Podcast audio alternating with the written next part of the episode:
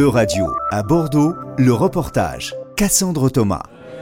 À l'occasion de la commémoration de l'Holodomor, le quatrième dimanche du mois de novembre, la Maison de l'Europe de Bordeaux propose une exposition sur la grande famine qui a frappé l'Ukraine dans les années 30. Euh, des photos historiques, des photos de famille, des photos qui racontent la petite histoire ou la grande histoire.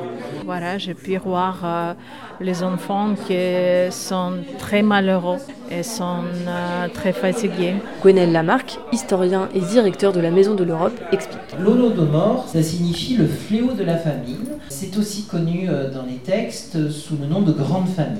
Il s'agit d'un épisode de famine qui a eu lieu entre 1900 alors 31, 32 et 33, avec un pic sur l'année 1932, notamment euh, en Ukraine.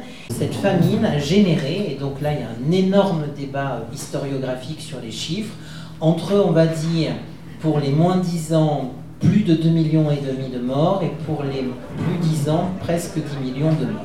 Un épisode dramatique de l'histoire ukrainienne qui a été caché pendant de nombreuses décennies, selon l'historien. C'est une mémoire dissimulée. Pourquoi? Parce qu'à la base, euh, toutes les archives qu'on peut avoir sur cette période ont été euh, soit brûlées, soit falsifiées par euh, l'Union soviétique. À partir de là, la mémoire de l'Holodomor se transmet simplement par tradition orale. Et il faudra attendre la chute de l'URSS pour que le drame soit redécouvert.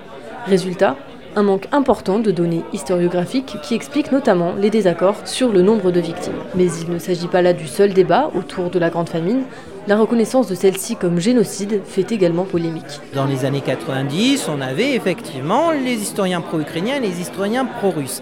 Mais depuis une dizaine d'années, c'est-à-dire 2010-2020, euh, on est vraiment sur un débat scientifique avec des historiens qui discutent euh, l'aspect génocidaire, absolument hyper volontariste de Staline, euh, de Staline en la matière. Et c'est surtout un objet de polémique politique entre des partis qui sont pro-russes, qui visent donc à amoindrir ce drame-là pour montrer qu'il y a des liens de cousinage, des liens fraternels entre les deux peuples et les deux nations, et bien entendu, et c'est le jeu des partis pro-occidentaux indépendantistes, de souffler sur les braises pour rappeler que l'histoire russo-ukrainienne est une histoire qui est ensanglantée, notamment par ce drame génocidaire.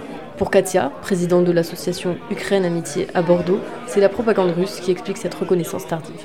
Je l'expliquerai par euh, la puissance de la propagande russe, qui, euh, qui met euh, beaucoup de moyens pour sa propre communication. Finalement, le Parlement européen a reconnu l'Holodomor en tant que génocide en décembre 2022, peu après le Bundestag allemand. En France, l'Assemblée nationale a emboîté le pas en mars 2023. C'était un reportage de radio à Bordeaux, à retrouver sur euradio.fr.